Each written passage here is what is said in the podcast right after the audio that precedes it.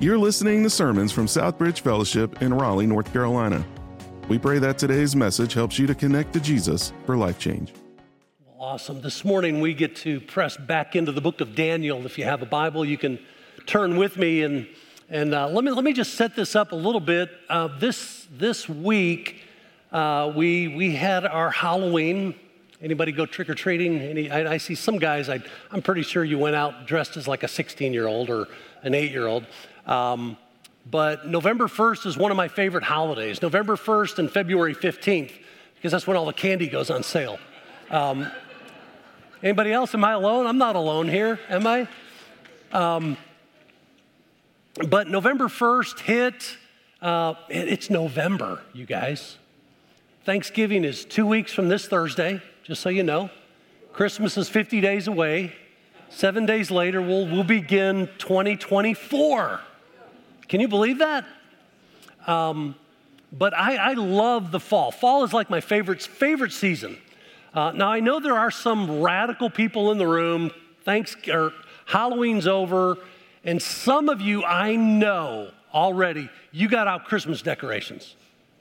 Anybody? Come on, go. Yeah, okay, I see one, one, two, couple hands. All right, three. And we're in that season. This is a season. Um, I love the fall. I grew up up in the Midwest where we had seasons. Um, and I always love the fall. I love the colors. I love the cool. I love fall baseball. Um, I moved to, to, to, the south. I moved to Dallas where they have one season. It's called summer. Um, Actually, the first year I moved there, there were two seasons. there, was, there was summer and then there was a winter, and I think winter hit a Thursday that day, uh, that year, um, because it's just hot. And I, I'm a cold weather guy. I married a Texan who loves the heat. We've been in the battle ever since, but just know that we've lived in the South ever since, too. So uh, we live in the heat, uh, but I love the fall. Um, I love the fall colors. Uh, my favorite tree in our neighborhood belongs to my neighbor, Charlie. And it's a late bloomer. It's one that hasn't peaked yet. It'll peak later November. It turns this brilliant yellow, and all the leaves are still there. It's just, it's just a fun tree to watch. And I go out every day and I just kind of stand and I look at it, and I'm thinking of the glory of God on display in this tree. Um, and I, I, just love that. Um, but I think about seasons. Um, and life is full of seasons, isn't it? We have seasons of good times, we have seasons of bad times, we have seasons of parenthood.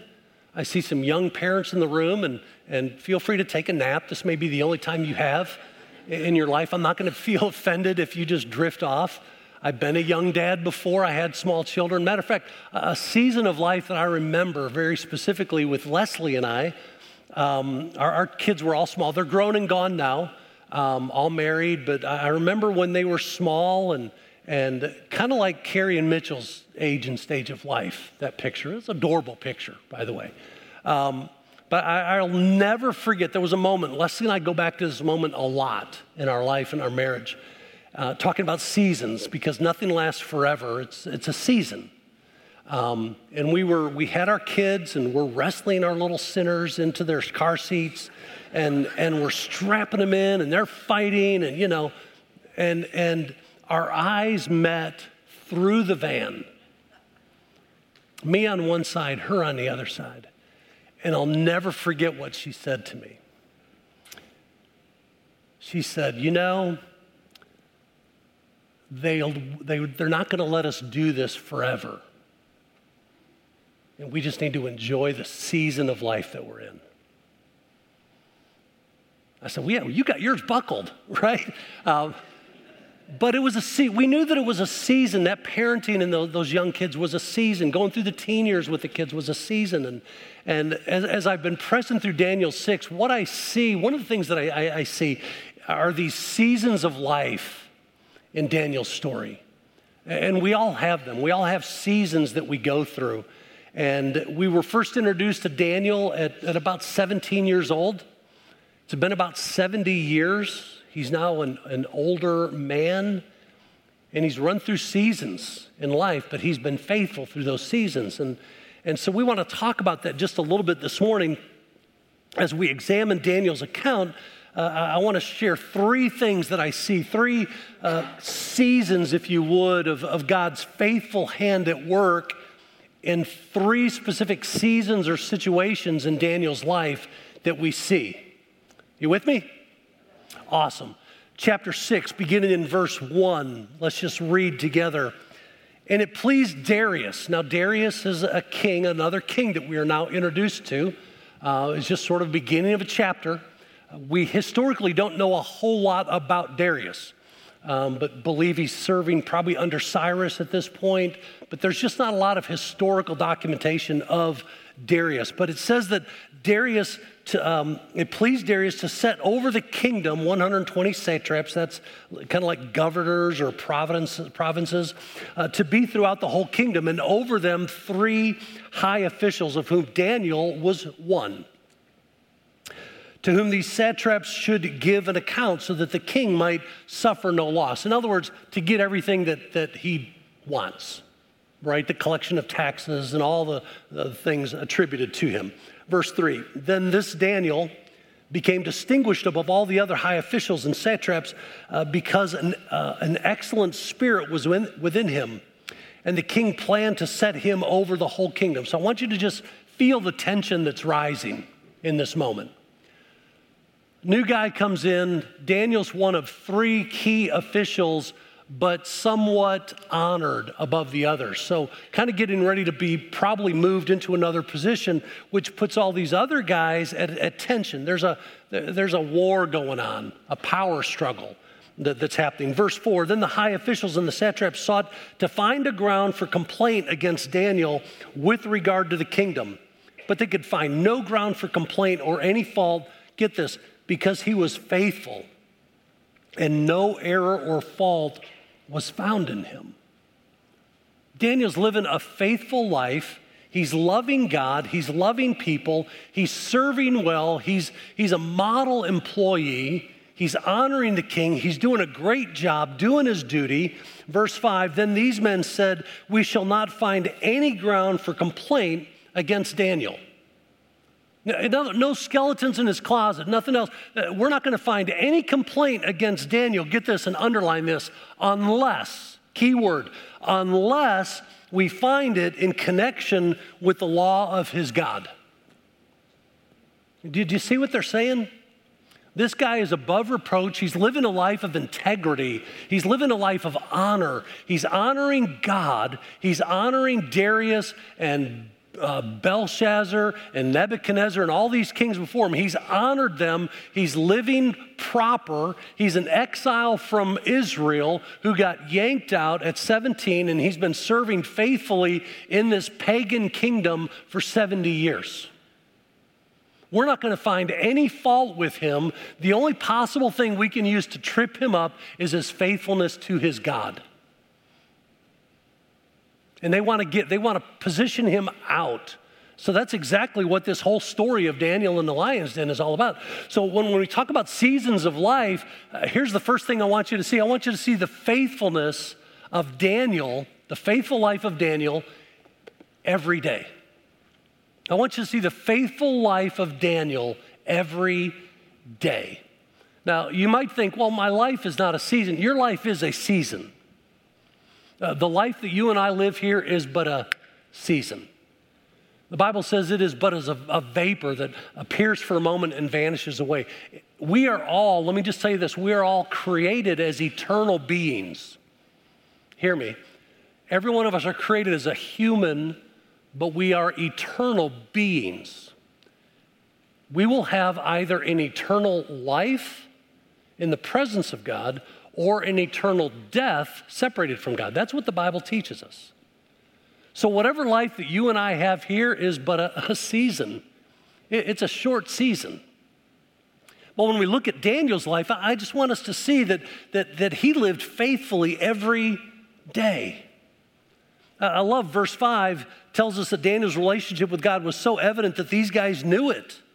And it became the weapon that they would use to trap him.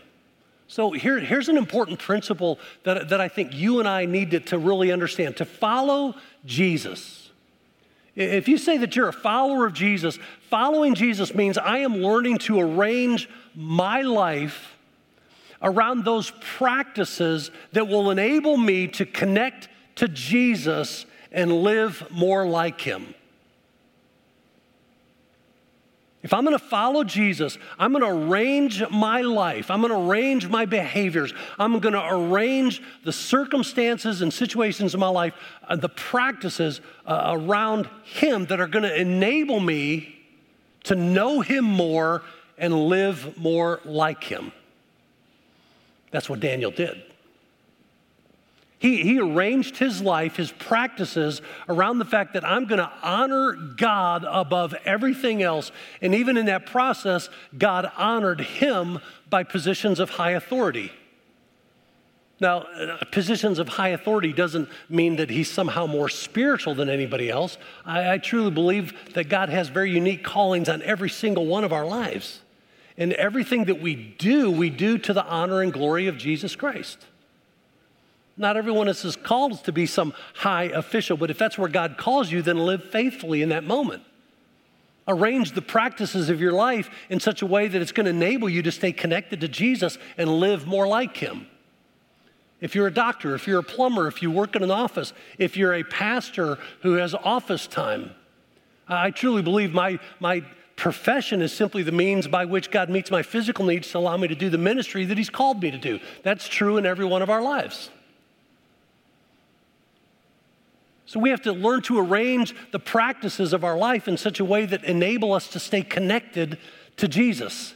So now, verses six to nine, uh, the guys lay the trap. They get Darius to sign into law the fact that, hey, for 30 days, Darius, why don't you sign this law that says, hey, if anybody prays to anybody or any other God besides you, Darius, that they should be thrown in the lion's den. And so they sort of coerce him to do that. He's not thinking straight, but he's like, wow, this is pretty cool. And so he literally signs it at verse 7 said that whoever makes petition to any god or man for 30 days, except you, O king, shall be cast into the den of lions. So that's what he does. And when he realizes it, he's troubled at heart. Let's pick it up in verse 10. When Daniel knew that the document had been signed, he went to his house where he had windows in his upper chamber open toward Jerusalem. Let me just pause here for a second. Why does he have his windows open facing toward Jerusalem? There's no temple there. And I think, I think to Adam's point, when he's talking about remembering, what, what Daniel remembered was in King Solomon's prayer in 1 Kings chapter 8 He's talking about if, if you are pulled away, God, if any of your people are pulled away and they're in a foreign land and they turn to you in repentance and they're confessing their sin and they're confessing the sins of your people and honoring you and praying, literally, King Solomon in, in 1 Kings 8 says, and praying toward the land that you've promised us. So Daniel remembers. He's remembering the promise of God. He's remembering the covenant of God. And he's living in that covenant, praying toward Jerusalem. Why? Because he's honoring God. There was nothing magical, folks. We don't, we don't you know, say, hey, when, when you pray around town, make sure you're praying toward Southbridge, right? But Daniel remembered, and in that covenant relationship, he's pressing into the covenant of God. This is the faithfulness with which he was living. So that's why he says that. So then he says he got down on his knees three times a day and he prayed and he gave thanks to God, um, thanks before God, as he had done previously. Key, absolutely key. As he had done previously. Then these men came by agreement and found Daniel making petition and plea before his God. Listen to me. Prayer was not a new behavior for Daniel. Daniel didn't hear about this decree of the king, this law, and he didn't just run to his room going, Oh my gosh, God, save me, save me, save me, right? This wasn't some, some bad medical diagnosis and he's like now running to God. This was a practice of Daniel.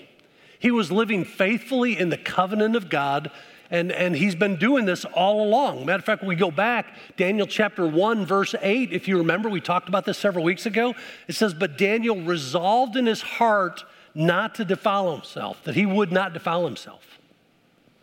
Your translation may say that he purposed in his heart not to defile himself. That translation literally is to say he made a decisive decision of his will that he was going to honor God. This was a 17 year old boy. Now he's in his 80s, still living the same devoted life, remembering the covenant of God and pressing into that intimate relationship.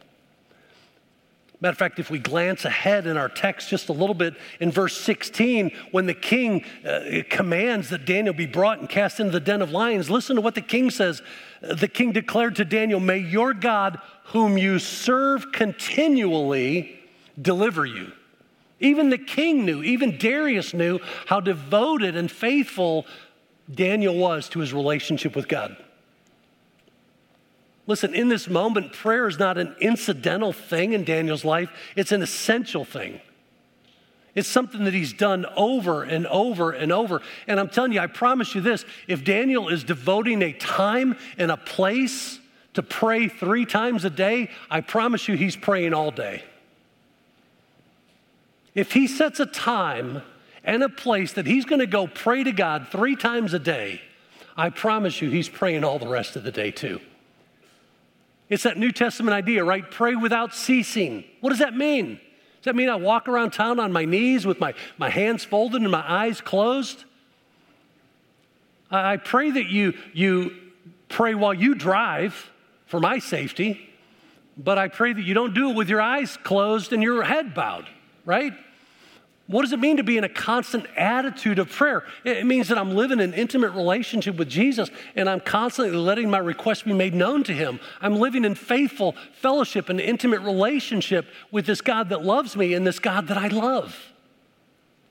And that's what Daniel's doing. So he's, he's just pressing in. It's interesting. Let's just get a glance ahead in Daniel a little bit, chapters 9, chapters 10, we get a glimpse, and, and it's no wonder to me that God, in referring to Daniel, uses a term that's used for God's Son in the New Testament. That, that he's greatly beloved or loved or highly esteemed. Look at uh, Daniel chapter 9. Now, moving forward, we're going to begin to see where Daniel's having these visions and these dreams, and he's having messengers come to interpret these dreams uh, from God. And so this is a messenger. The messenger's name in chapter 9 is Gabriel. But here in verse 23, it says, At the beginning of your pleas for mercy, a word went out, and I have come to tell it to you, for you are greatly loved. Who, who's saying that? The messenger's saying it, but he's saying it on behalf of God Almighty. Daniel, I want you to know that God loves you. You are greatly loved. You're his beloved. Move up into chapter 10. There's this messenger that's interacting with Daniel, and it says, And behold, a hand touched me and set me trembling on my hands and knees. And he said to me, O Daniel, man greatly loved.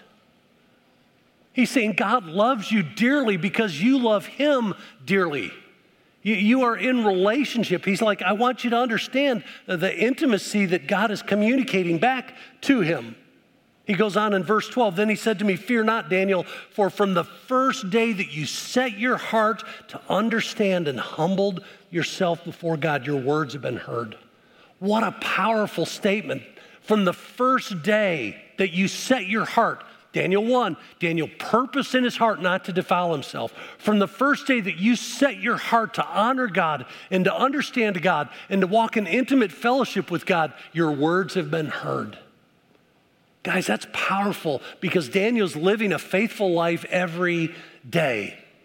Moving down into chapter 10, verse 18, again, one having the appearance of a man touched me and strengthened me, and he said, Oh man, greatly loved, fear not, peace be with you, be strong and of good courage. Man, this just speaks to the intimacy that Daniel is having with God. Now, if, if you were here for either the vision nights or looked at some of the stuff online, one of the things that we introduced was uh, what we refer to as our mission measures. And there were three mission measures that when, when we introduced those, we said uh, we've identified three specific areas that easily pull in every single area of our life.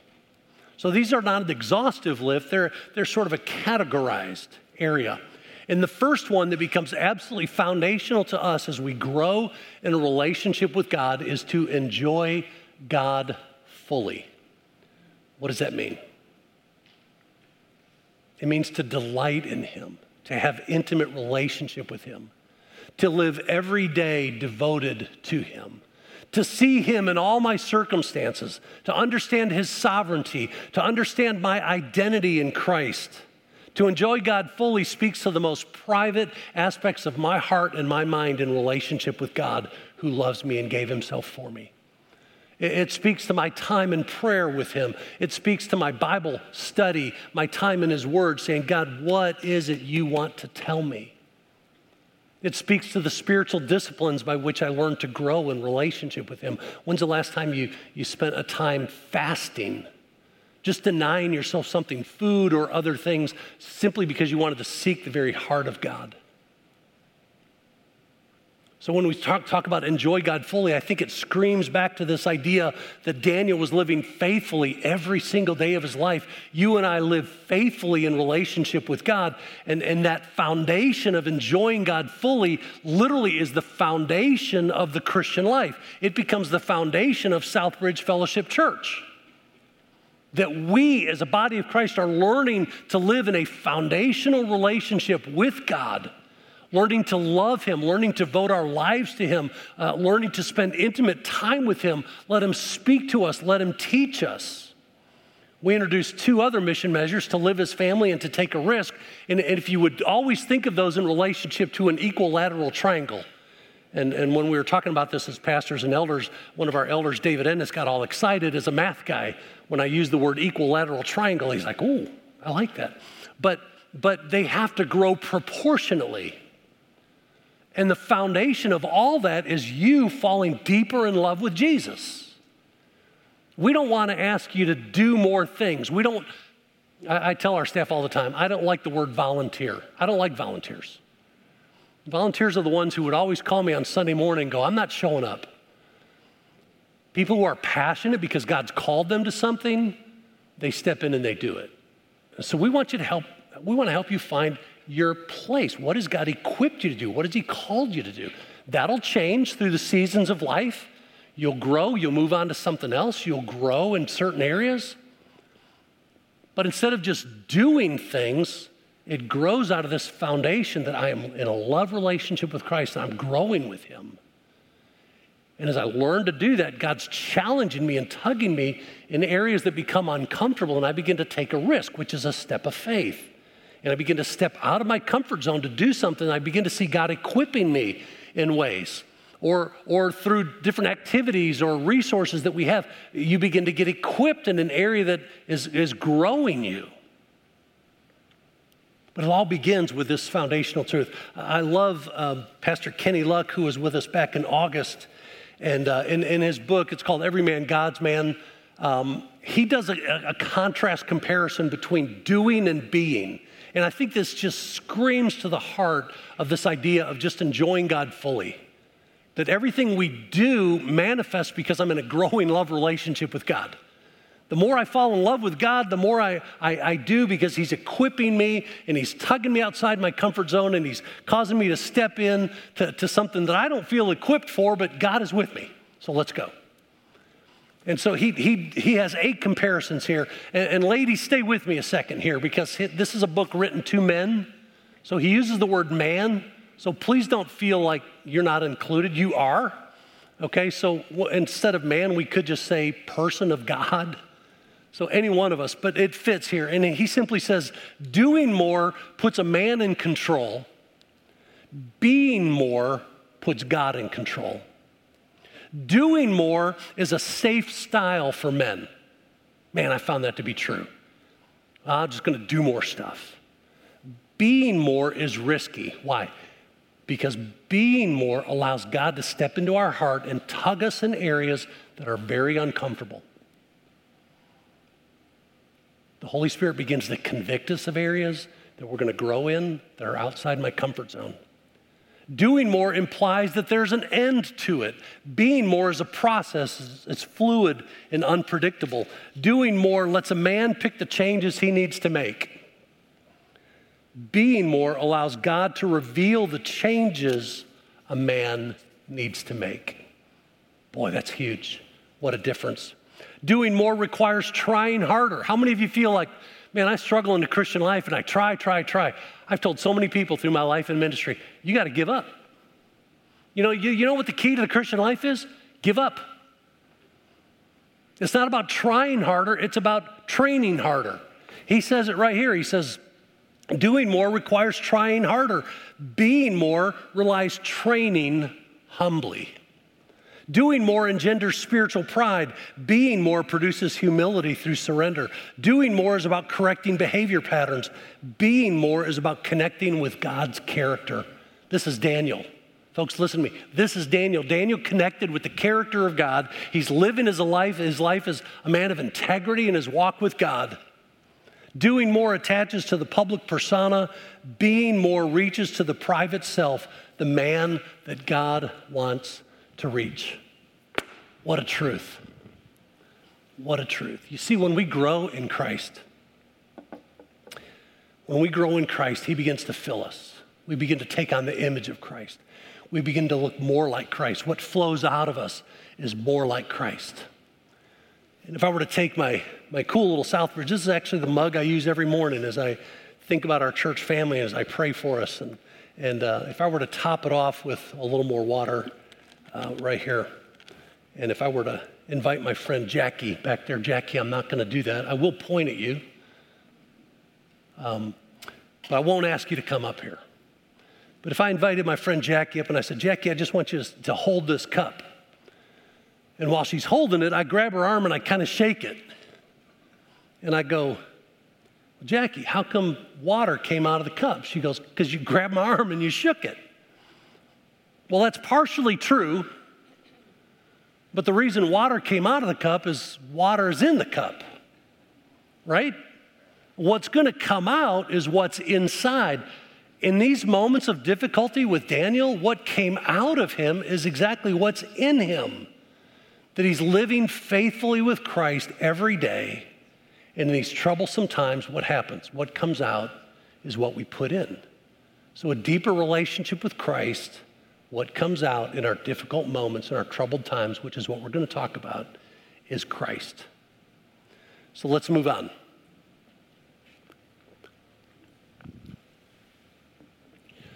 Because we see the faithful life of Daniel every day. But the second thing I want you to see is that we, we see the peace of God's presence in troubled times. We see the peace of God's presence in troubled times. Troubled times are seasons. Every day is not a bad day. Every day is not a good day. They're, they're seasons, and we walk through those seasons. So, verses 12 and 13, uh, these, these guys turn Daniel in. They rat on him. They narc. They tattle. Is that a word anymore, parent? Anybody use that word tattle anymore? They tattled on him. They're like, hey, King Darius, didn't you sign this decree that cannot be revoked, the, the law of the Medes and Persians? And he goes, yeah, I did. And they said, well, we, we found Daniel. So they turned him in. And so we pick it up in verse 14. It says, Then the king, when he heard these words, was much distressed. And he set his mind to deliver Daniel. Boy, that's an interesting phrase, isn't it? He was distressed and he set his mind to deliver Daniel and he labored till the sun went down to rescue him. He was trying to find a way out for his friend Daniel. He realized he's been duped by these guys, he signed a bad law, and now his heart's stressed. Uh, we have no indication that Darius is a man of God. If he were, he wouldn't sign some law that says everyone should pray to me for the next 30 days. He's not worshiping the Most High God, but he has great respect for Daniel. Daniel's the one he's about to put in charge over all the other guys. So his heart's heavy because he has great respect for this man of God. Verse 15 Then these men came by agreement to the king and said to the king, Know, O king, that this is a law of the Medes and Persians, that no injunction or ordinance that the king establishes can be changed. Then the king commanded, and Daniel was brought and cast into the lion's den, or the den of lions. The king declared to Daniel, Listen to this. May your God, whom you serve continually, deliver you. And a stone was brought and laid uh, on the mouth of the den, and the king sealed it with his own signet and with the signet of his lords, that nothing might be changed concerning Daniel. Verse 18 Then the king went to his palace. Get this, he spent the night fasting. No diversions were brought to him, and sleep fled from him. He went back. He didn't have his normal routine. Didn't have his entertainers come in, didn't have his big meals brought in, didn't do all the stuff he would normally have done as a king because he was stressed, distressed, distraught, and troubled by his actions. Just, just listen to the tension in, in this passage. And as we continue, here it says, verse 19, then at daybreak, I, I assume when I read that, it says he spent the night fasting. He didn't get any sleep. Sleep, it says sleep, fret, sleep fled from him. Then at daybreak, I'm sure he's just laying there. You ever have one of those moments? Something big's coming on the next day, and you just can't sleep. And you wake up and it's three. Then you wake up again, it's 3:15 and you wake up and it's 3:30 and you're just going through this. It's like oh man sun just come out right? I got to get this day going. I got to get on to the things that are ahead of me that i'm really nervous about. That's exactly what i read here. He was so uptight at the break of day he arose and he went in haste to the den of lions. And as he came near to the den where daniel was he cried out in a tone of anguish. The king declared to Daniel, O Daniel, servant of the living God, has your God, whom you serve continually, been able to deliver you from the lions?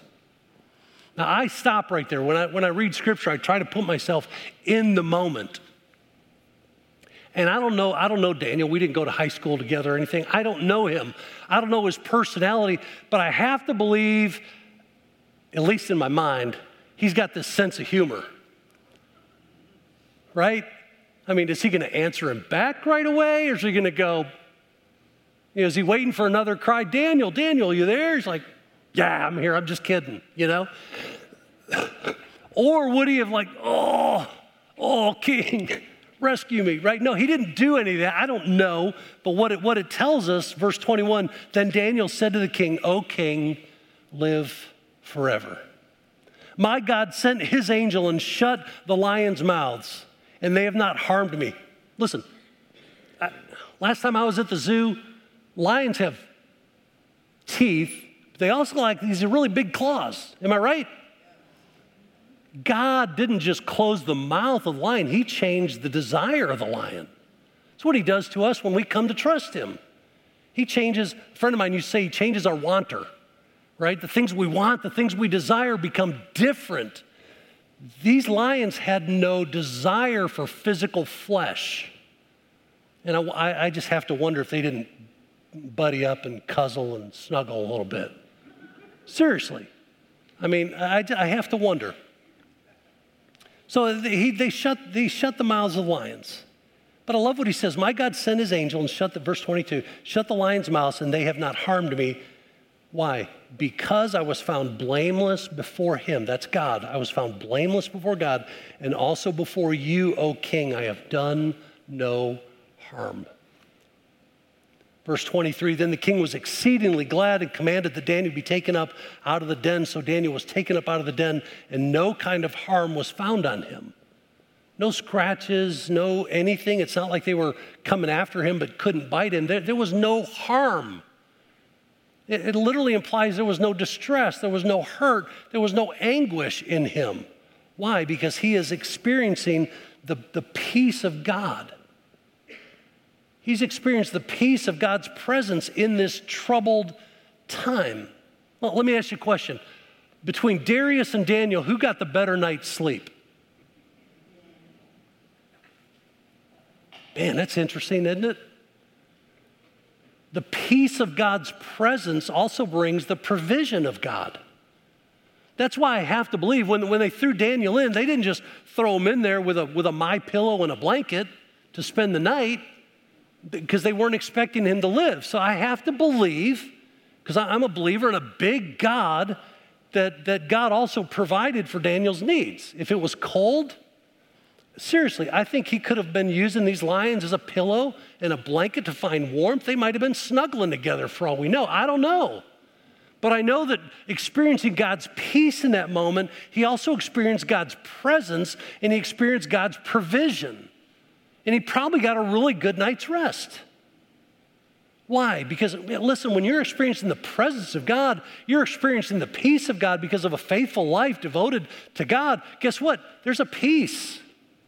And we lay our head down. Jesus did it.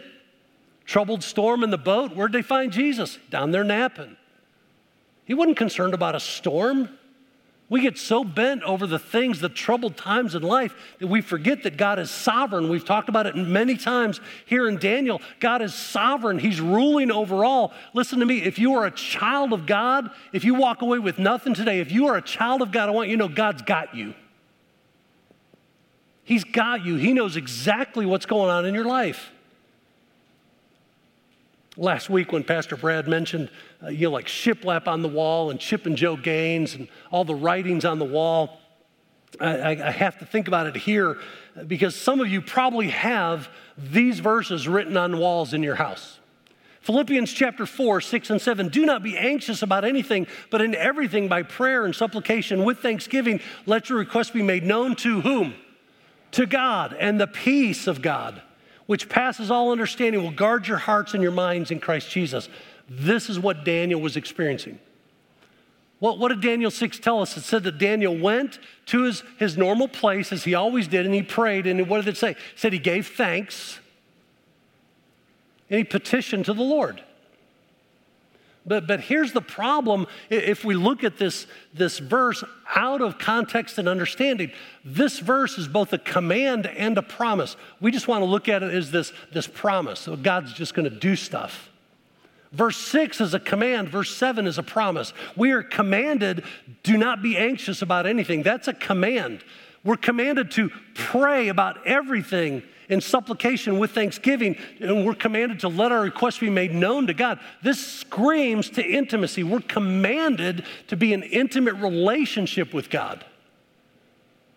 Verse 7 then is the promise that we get when we fulfill the command. And the peace of God, then, Dave, when you fulfill, when you obey, and walk in fellowship and relationship with me, like Daniel did to walk in fellowship and relationship, intimacy with God for 70 years, he could experience the peace of God which surpasses all understanding. Daniel will guard your hearts and minds in Christ Jesus. I love the quote from A.W. Tozer that I came across years ago, and it just resonated with me. He said, When I understand that everything happening to me is to make me more like, uh, more Christ like, it resolves a great deal of anxiety. See, if God truly is sovereign and He knows everything that's coming into my life, of course, he, He's gonna, He's got me. And knowing that He's got me, just, man, that resolves a great deal of anxiety in my life because He's got me. The third season, if you would, I want you to see the gospel impact in our difficult times. We have troubled times, we have difficult times. Anybody go through difficult times in your life? Difficult seasons, hard seasons, stuff that truthfully you never get over, you get through with Jesus. I love that verse 19 tells us that Darius got up at the break of day. At the break of day, the king arose and went in haste to the den. Listen, I, I don't believe that he would have done that unless he believed that there was even the slightest chance that Daniel's God would have actually come through for him. I mean, think about it for a second. If he didn't somehow believe that Daniel's God would come through and save Daniel, he had no reason to leave the palace. But, but he, was, he was curious, wasn't he? He was curious, and so he, he got up and he went in haste.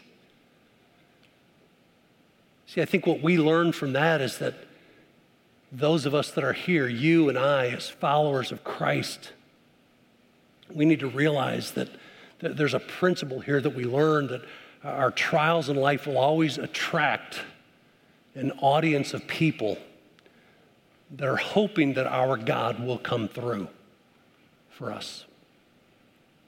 When we live a life devoted faithfully to the Lord, the trials, the difficulties of our life are going to attract an audience of people that are deep down, they're hoping that our God is going to come through for us. And they're going to watch. So when we look at it from that perspective, that uh, then we begin to understand that your greatest trial, my greatest trial, my most difficult time, your most difficult time may also be your greatest evangelistic opportunity. And God didn't send you there by mistake. Let me ask you a question. Daniel lived faithful to God every day. Where did he end up? In the lion's den. Please don't buy into the lie that's going through our culture that somehow when you give your life to Jesus, everything's freaking awesome and you're never going to have any more difficulties. And, you know, no, that's not the case. We saw it with Shadrach, Meshach, and Abednego. We see it with Daniel. Walking in obedience to faithfulness to God is sometimes going to lead us to a really difficult place. But it's in that difficult place, that greatest trial, that actually may lead us to our greatest evangelistic opportunity. That's where God wants to take us. And so we see this pagan king, Darius, making this declaration of the gospel impact in his life. Listen to it, verse 25. Then King Darius wrote to all the peoples, nations, and languages that dwell in all the earth Peace be multiplied to you. I make a decree, a pagan king making this decree that in all my royal dominion people are to tremble and fear before the God of Daniel, for he is the living God enduring forever. His kingdom shall never be destroyed, and his dominion shall be to the end. He delivers and he rescues. He works signs and wonders in heaven and on earth. He who has saved Daniel from the power of the lions. Listen, when pagan people look at us go through our deepest, hardest difficulties and turn around and give praise to our God, God is doing a work in their life to draw them to Himself. I love the missionary and author and speaker Elisabeth Elliot. Incredible story of her life. But she says this, and I'm going to close with this. She says, The life of faith is lived one day at a time. And it has to be lived. Not always looked forward to as though the real living were around the next corner. It is today for which we are responsible God still owns tomorrow. We have to live one day at a time. We have to live today. And to follow the lead of Daniel, we have to live today in a way that honors Christ. To arrange our life and our circumstances and our behavior around it in such a way that, that, that allows me to become more like Him. So that in those troubled times and in those difficult times, what people see in me is Jesus. Amen. Father, in this place, we as a people surrender our life to you. Uh, Lord, there are people in this place experiencing troubled times and difficult times. And Father, I ask you to surround them this morning as the God of peace. God, that they would know your presence, they would know your provision, your peace, your care. Lord, for that person in this place that's never come to trust you, I pray that your glory is on display in such a way that there's a gospel impact in their heart and life this morning for them to come to the place to trust you. So, Father, we just thank you for your goodness. We thank you for your glory. We thank you for your, uh, your, your wonder that is on display in us as you draw us to be more like you. We love you and we praise you in Jesus' name. Amen. Thanks for listening to sermons from Southbridge Fellowship in Raleigh, North Carolina. If you have a question about the message you just heard, email us at info at sfchurch.com. For additional resources or service information, visit us at sfchurch.com.